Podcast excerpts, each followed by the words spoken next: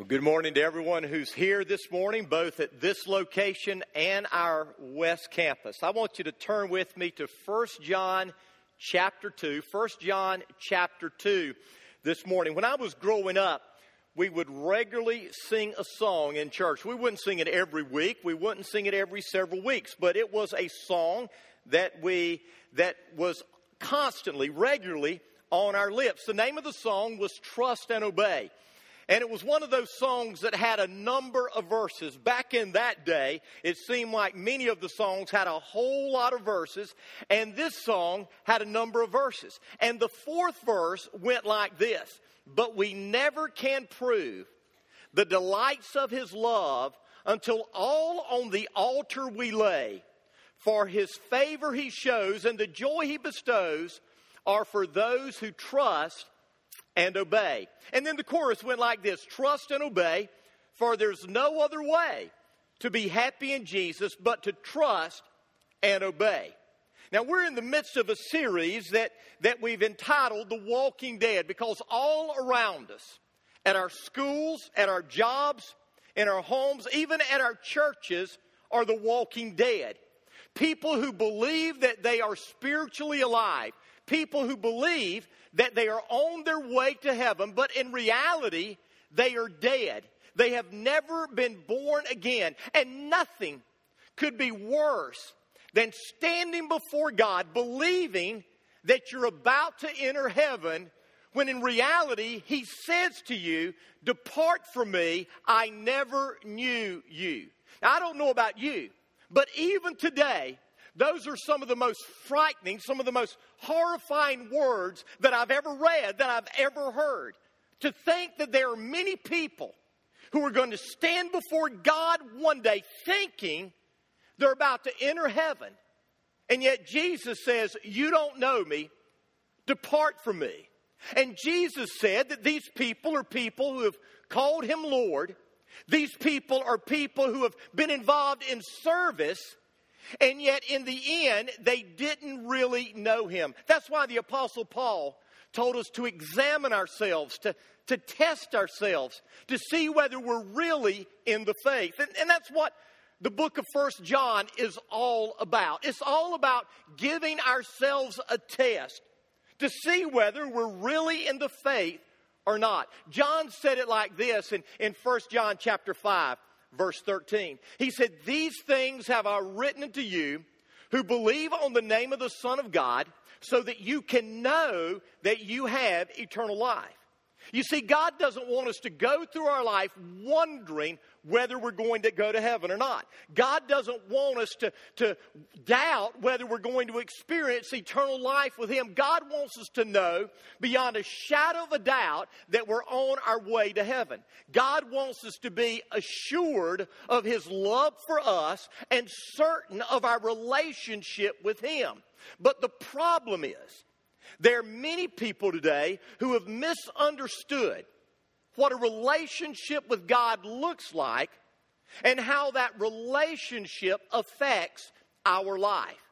Now, as we begin this series, we began by talking about the key to life, the foundation for life, how that relationship with God begins. And we discovered that faith, belief in Jesus as the Son of God, is the key to life. In other words, it's our faith that moves us from death into life. But here's the problem when it comes to faith, when it comes to belief. Many people define that word in the wrong way. It seems like today that many, if not most Americans and, and most American churchgoers define belief as intellectual knowledge. I know some facts, I believe those facts are true, therefore I must believe. And so we look at belief as knowledge. But biblically, the word belief isn't just about knowledge. The word belief in the Bible encompasses so much more than that. Biblically, when we talk about belief, it, it, literally means that we're responding to God with all that we are our mind, our emotions, and our will to all that we know of Him. With our mind, there, there are certain facts we must know to be saved. I, I must know that I am a sinner. I must know that Jesus died on the cross for my sin. I must know that He defeated sin and death by being resurrected from the dead. There are things that I must know with my mind, but, but knowledge isn't enough. That knowledge must then make its way to my heart and affect my emotions. And with my emotions, I began to realize who God is and who I am in light of who God is. I am convicted of my sin. I'm convicted of, of my life of willful disobedience before God. And, and I am overwhelmed with grief by the fact that it was my sins that nailed Jesus to the cross. But even our emotions aren't enough because our mind and our emotions must then touch our will. And with our will, we make a decision to commit our life to Jesus as our Savior and our Lord. And so when we believe in Jesus, we're responding to Jesus with all that we are our mind, our emotions, and our will, with all that we know that He is. Now, last week, as we began to look at the vital signs that prove there is life, we looked at the first vital sign, and the first vital sign that there is spiritual life in me is my attitude towards sin. How do I look at sin? In 1 John chapter 1, beginning in verse 8, John said this If we claim to be without sin, we deceive ourselves and the truth is not in us. If we confess our sins, he is faithful and just, and He will forgive us and cleanse us from all our unrighteousness. If we claim we have not sinned, we make Him, we make God out to be a liar, and His Word has no place in our lives. You see, there are many today who try to cover up their sin. They refuse to admit that they have a sin problem. But a Christian is someone who has not only confessed their sin to themselves and confessed their sin to God, they have sought forgiveness and cleansing from that sin. You see, when we claim that we're good people, when we claim that we're not really sinners, we in effect are saying that God is a liar because God says that all have sinned, all have fallen short of the glory, the standard of God. God says no one is righteous, not even one. And so last week we, we asked ourselves a series of questions Am I aware of my sinful nature? Have I acknowledged my sin to God? Has my sin broken my heart? Because it breaks the heart of a holy God. Do I have a desire to turn from all of my sin? You see, that's the first vital sign my attitude towards sin. But this morning, I want us to move to the second vital sign, and the second vital sign is obedience to God's command. You see, the first vital sign deals with the negative, the second vital sign deals with the positive. The first vital sign tells what I turned from. I turned from sin. The second vital sign says what I turn to. I turn to God in obedience.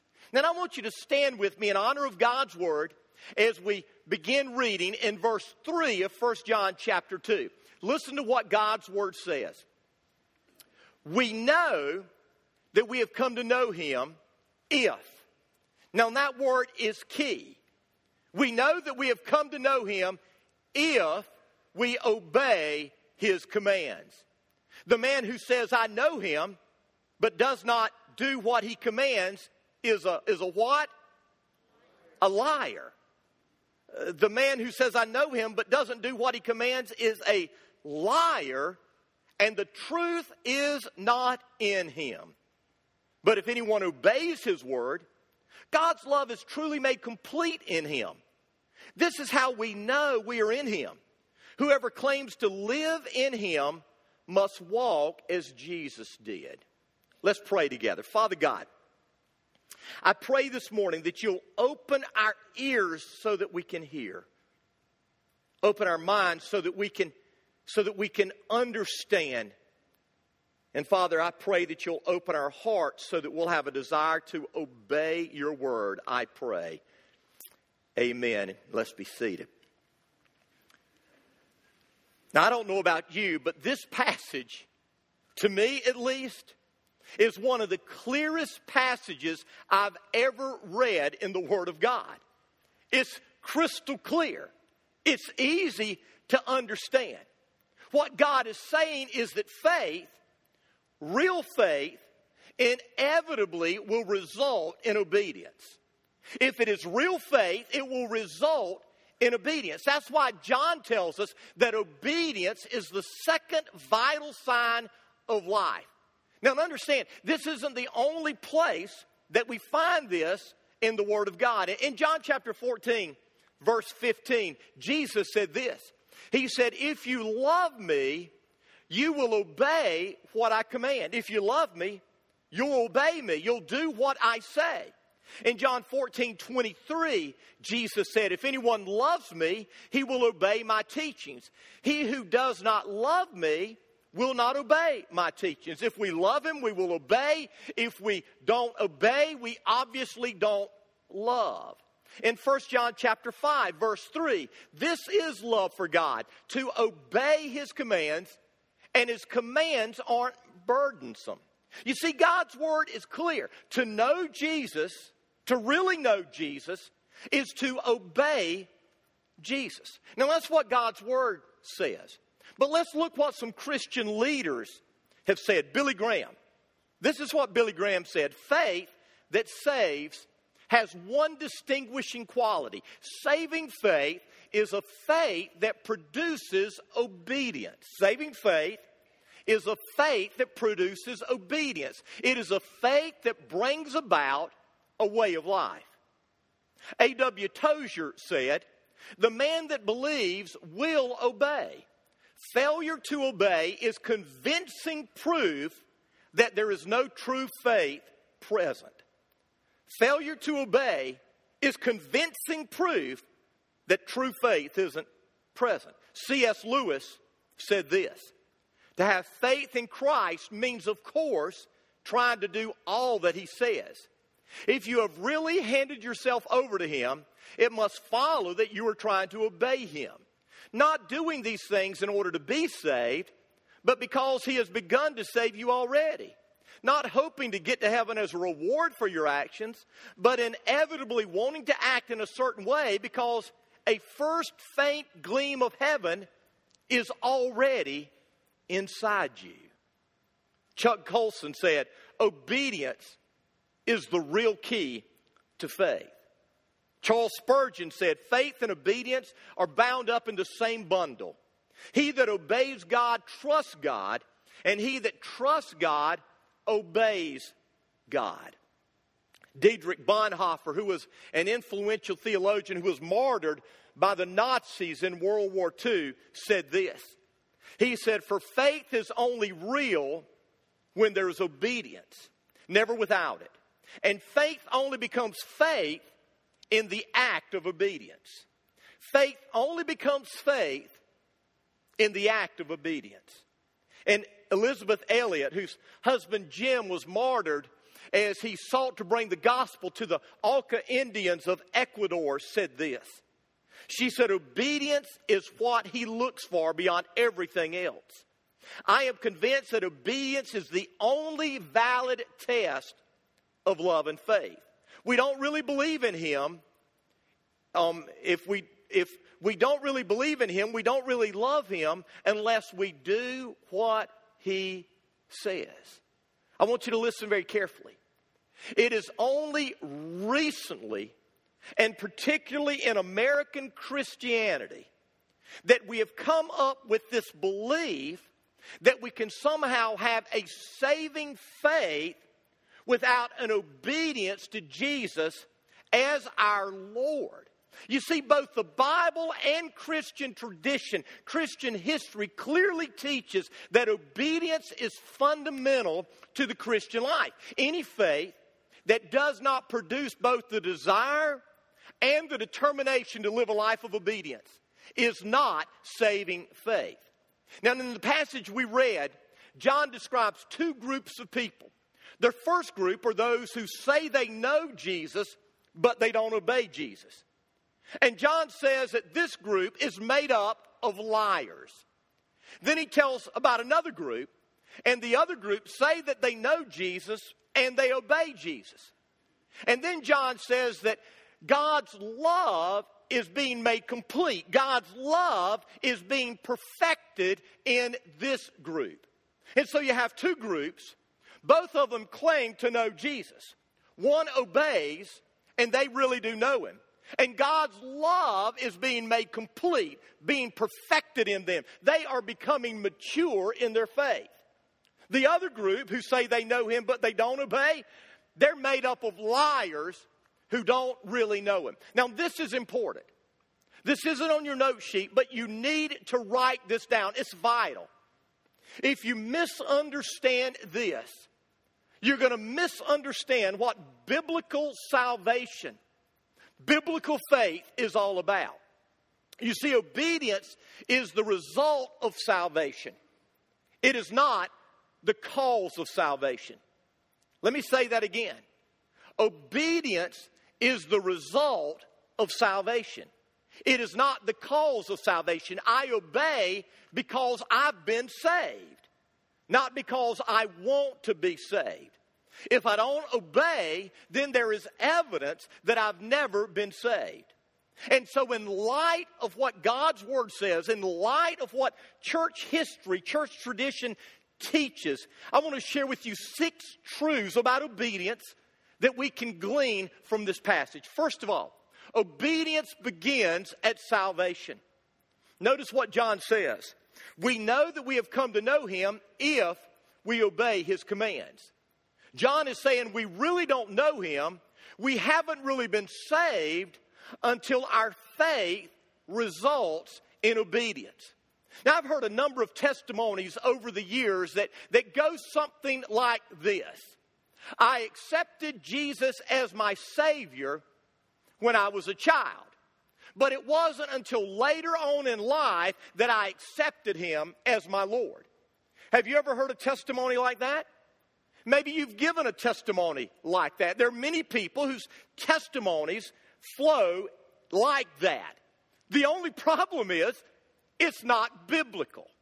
The Bible nowhere teaches that at one point in our life we can accept Jesus as our Savior and receive forgiveness of our sins and live how we want to, and then later on at another point in our life decide that we're going to surrender our life to Him.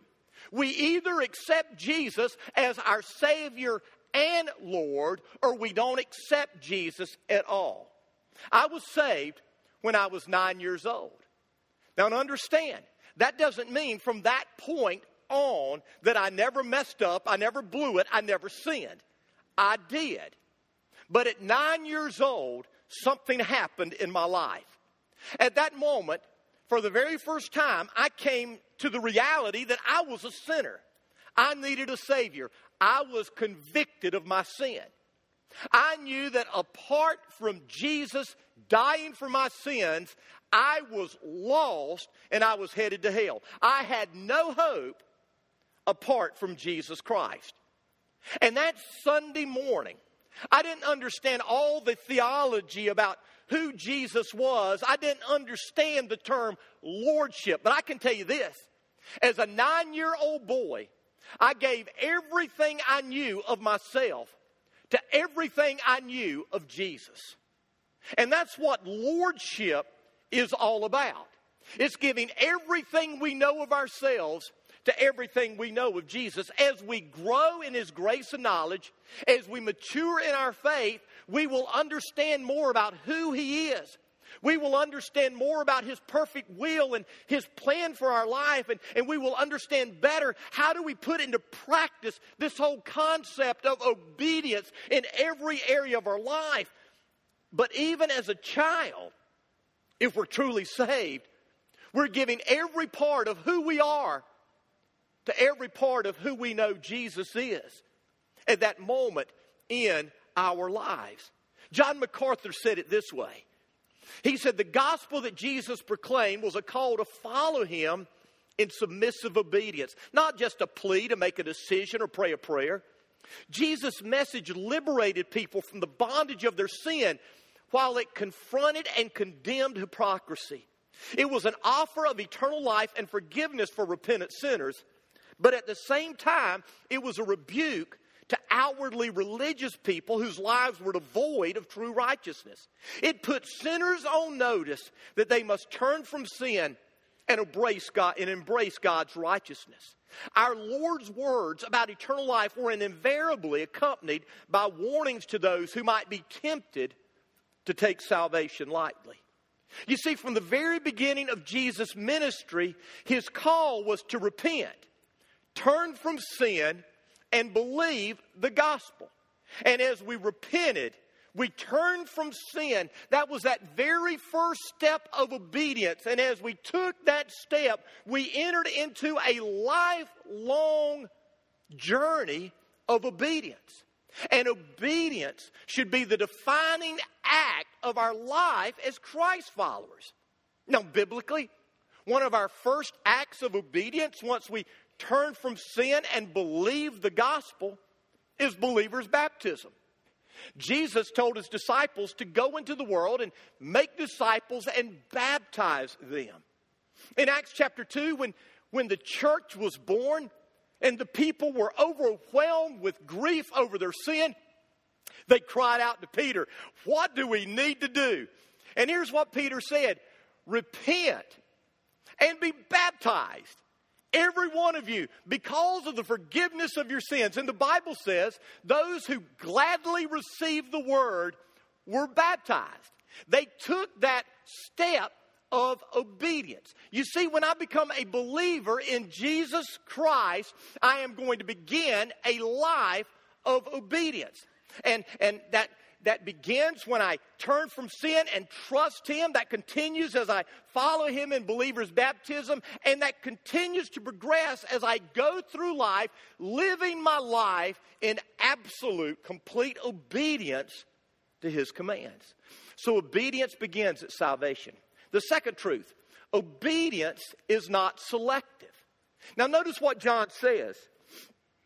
He says, We obey His commands, plural meaning we obey all of them, not just those we feel comfortable with, not just those we agree with, we obey all of them. And then he says in verse 5, we obey his word, everything he says. Now, all too often, we look at God's commands, we look at God's word kind of like how we look at a cafeteria food line. We're going through the cafeteria line and there's all kinds of food. Some of the food we like, some of the food we don't even have an opinion on, and there's other foods that, to be quite honest, we dislike. And when we go through the cafeteria, what do we choose? We choose the foods that we like.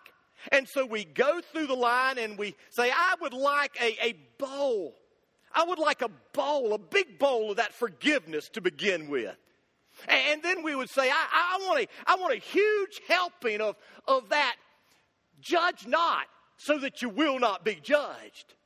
And then, and then I, to top it off, I, I want for dessert that full and abundant life. I want that happy life that the Bible talks about. And we pick and choose what we want out of God's Word. A lot of people do that. They say things like, well, God wants me to be happy. God says, judge not.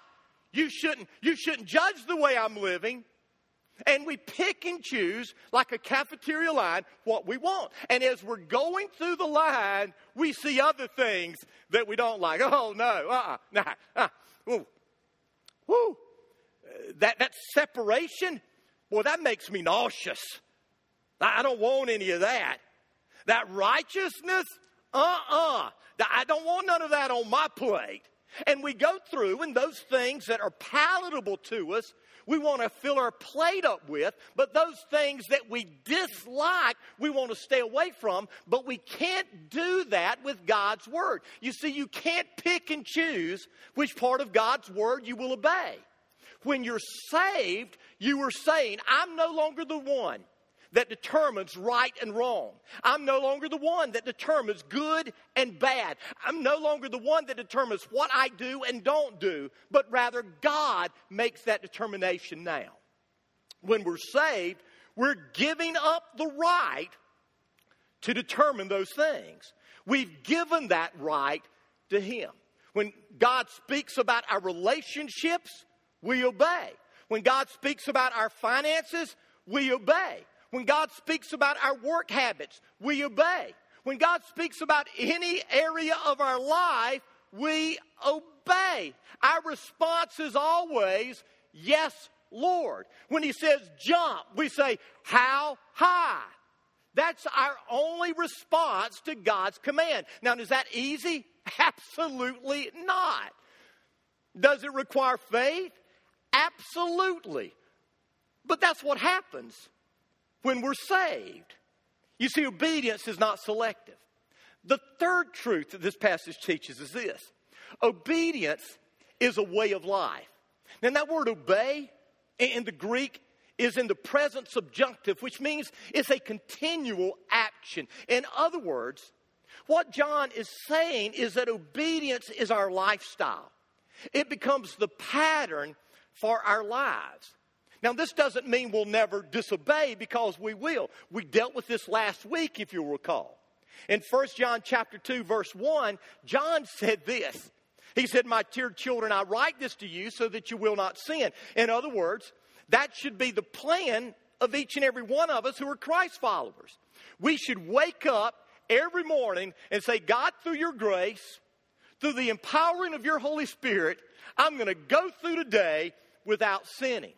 But then he says, but if anybody does sin, and we will, we have one who speaks to the Father in our defense, Jesus Christ, the righteous one. And so God's word isn't saying that we're never going to not we're, we're, we're not going to live a life without sin. We're going to sin at times. There are going to be times when we're on the road and someone cuts us off or someone gives us one of those hand gestures or verbalizes something to us and and, and we're going to shoot back. We're not going to operate in the spirit. We're going to operate in the flesh. And when that happens, we've sinned. But praise God, we've got someone who speaks on our behalf to the Father, and that's Jesus Christ, the righteous one. You see, John isn't saying you're never going to blow it.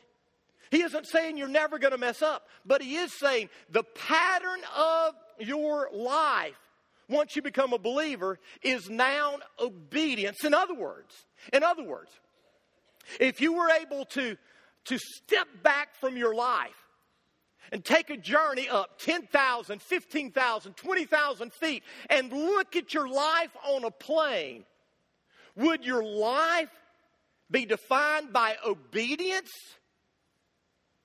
or disobedience? And he is saying if you've been saved, your life is going to be defined by obedience. There will be instances, there will be events, there may even be seasons where we get off track. But as we look at our life, the defining point of our life from the moment we are saved to the moment we go to heaven in glory will be obedience.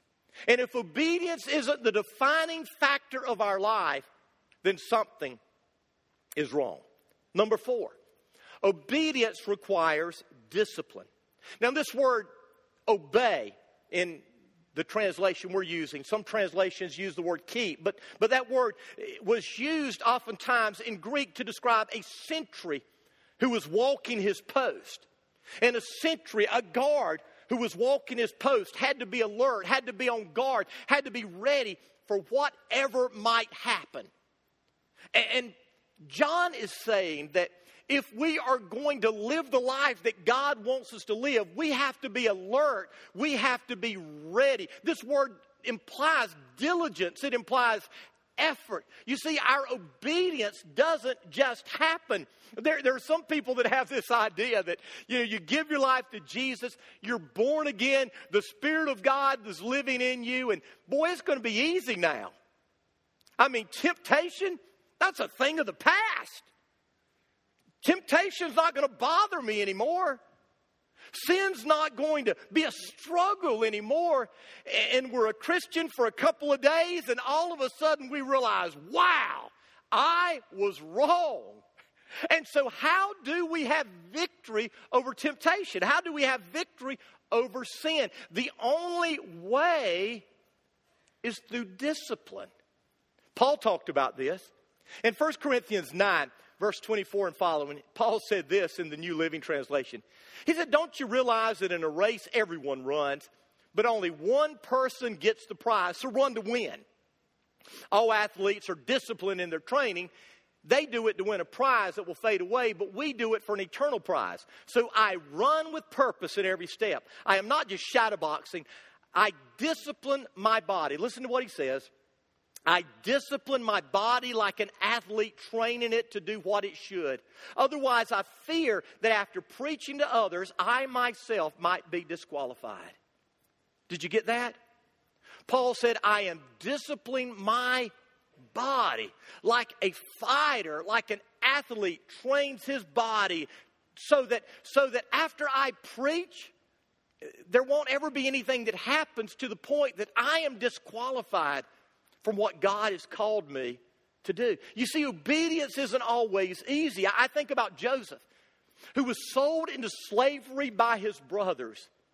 He, he, was, he was sold as a slave to Potiphar's house, and Potiphar had a beautiful wife that had a thing for Joseph, and she tried to seduce Joseph, and it would have been so easy for Joseph who had been sold into slavery, who had been given a bum rap, who was living in a land of people he didn't know. It would have been so easy for him to give in to the temptation and, and get it on with Potiphar's wife.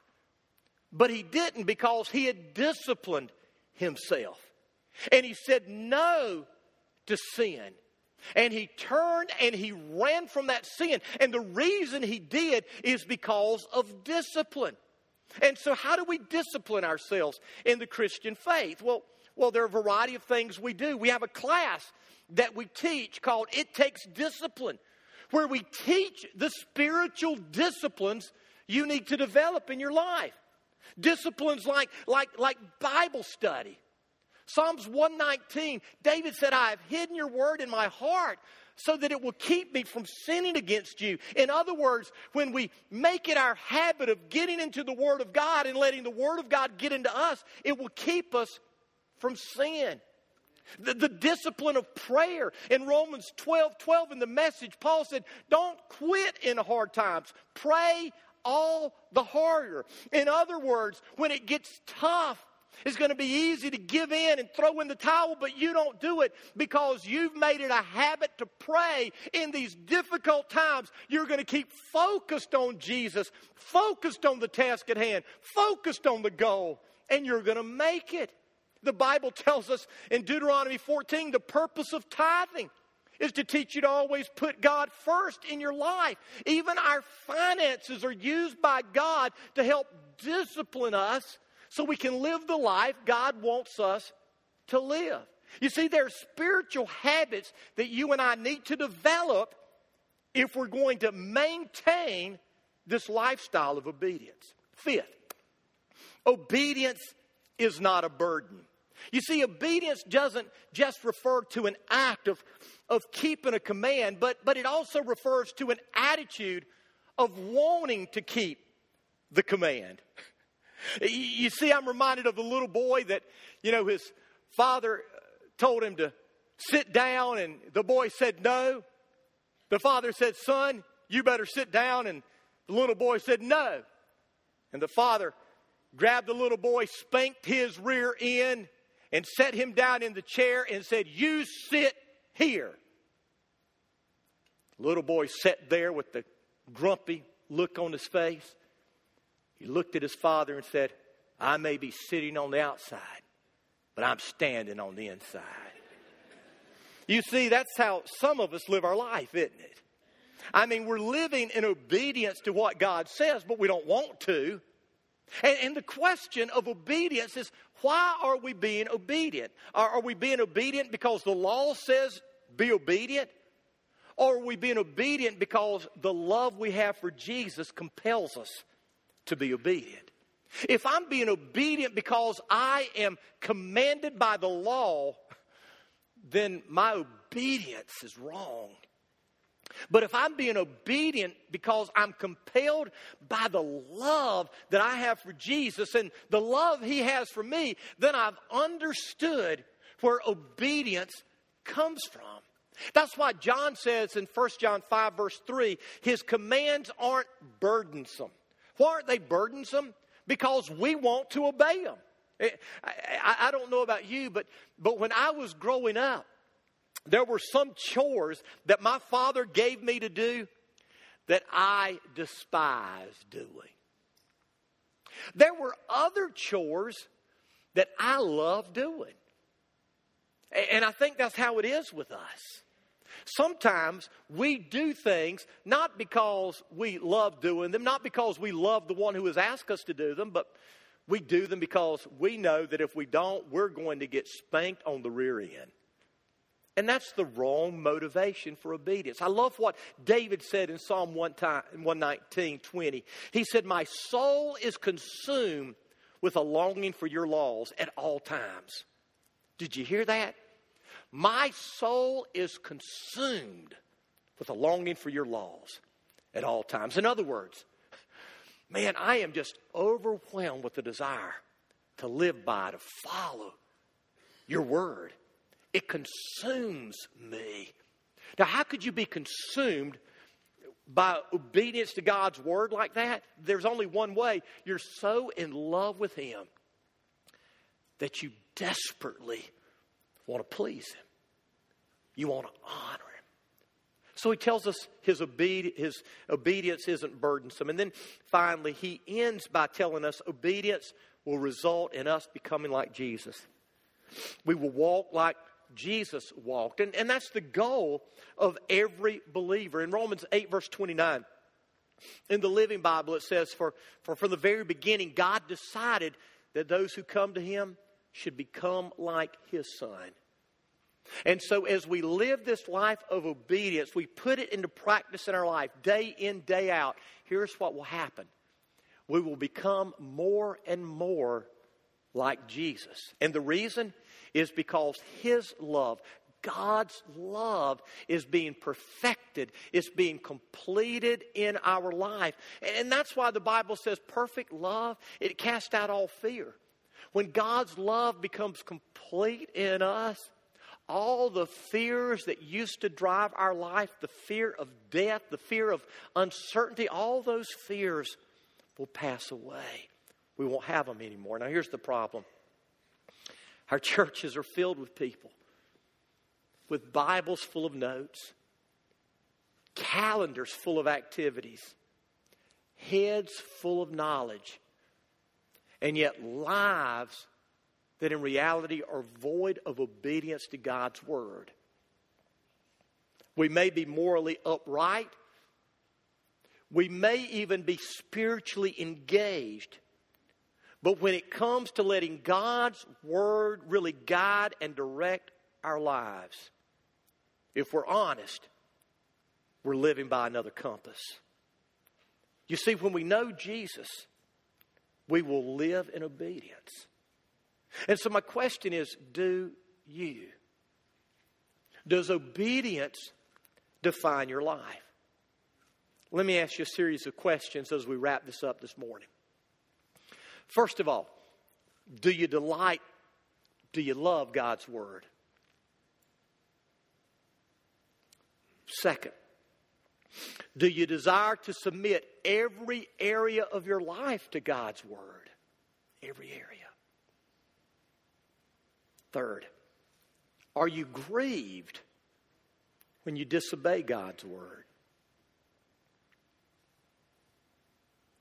Fourth, is obedience to God's word the pattern of your life? And then, fifth, can you remember a moment in your life when that changed? When obedience became important to you? Now, if you can answer yes to all of those questions, then you can know that there's probably life, spiritual life in you. But if you can't answer yes to all of those questions, then you need to ask yourself, why not? Remember that song that we talked about as we began this morning that we used to sing when, when I was growing up in church, Trust and Obey? The last verse of that song goes like this Then in fellowship sweet, we will sit at his feet, or we'll walk by his side in the way. What he says, we will do. Where he sends, we will go. We will never fear. We will only trust and obey. Here's the bottom line to trust him is to obey him. What he says, we will do. Where he sends, we will go. I want you to bow your heads. And as you bow your heads and you close your eyes, I want to remind you of something this morning. And that is the purpose of John's epistle. John didn't write this epistle to fill our minds with doubts and insecurity in regard to our, our faith, our salvation. He wrote this epistle so that you and I can know beyond a shadow of a doubt that we have eternal life. And so he gives us these series of questions to ask. What is my attitude towards sin? Have I become aware that I am a sinner in need of a Savior?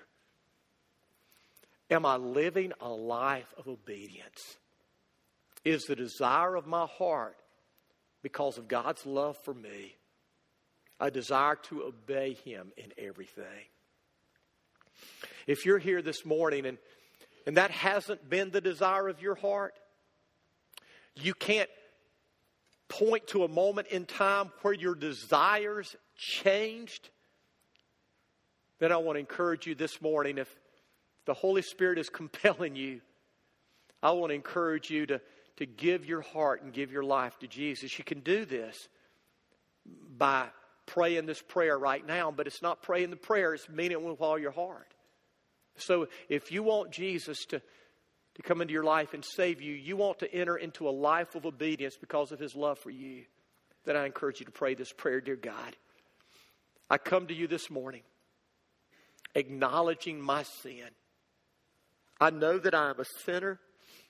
I know that I have lived a life of disobedience. Forgive me. I know that you love me. I know that you died on the cross to pay for my sins. And right now, I'm giving my life to you. I'm trusting you to save me. And right now, I'm giving you control. From this moment on, I want to live for you. I want to follow you as the Lord of my life because you're my Lord, you're my God. You love me. And thank you, Jesus, for hearing my prayer. And thank you on the authority of your word for saving me. Amen. Now, with your heads bowed and your eyes still closed, if you prayed that prayer just then for the very first time and meant it with all of your heart, would you just quickly lift your hand right now so that we can rejoice with you if you prayed that prayer? You meant it. Thank you. Anyone else? Thank you. Okay. Thank you. Okay. okay. Let's put our hands down. If you prayed that prayer just then, look at me. If you prayed that prayer just then and you meant it, here's what I'd like for you to do. That card that Pastor David was talking about a few moments ago, I'd like for you on the back of that card to check that box. I pray today to become a lifelong follower of Jesus because we want to follow up with you. And we want to tell you what your next steps are to living a life of assurance, knowing where you stand in your relationship with Him. Then at this time, we're going to have the wonderful privilege of, of worshiping through giving, through singing. And so let me pray as our ushers come forward and, we're going to continue to worship. Father God, we thank you for this privilege of giving. And I pray that you'll just use what we give this morning to accomplish your mission on planet Earth. Lord, use it to make us into the people you want us to be. And Lord God, use it to bring glory to your name, I pray. Amen.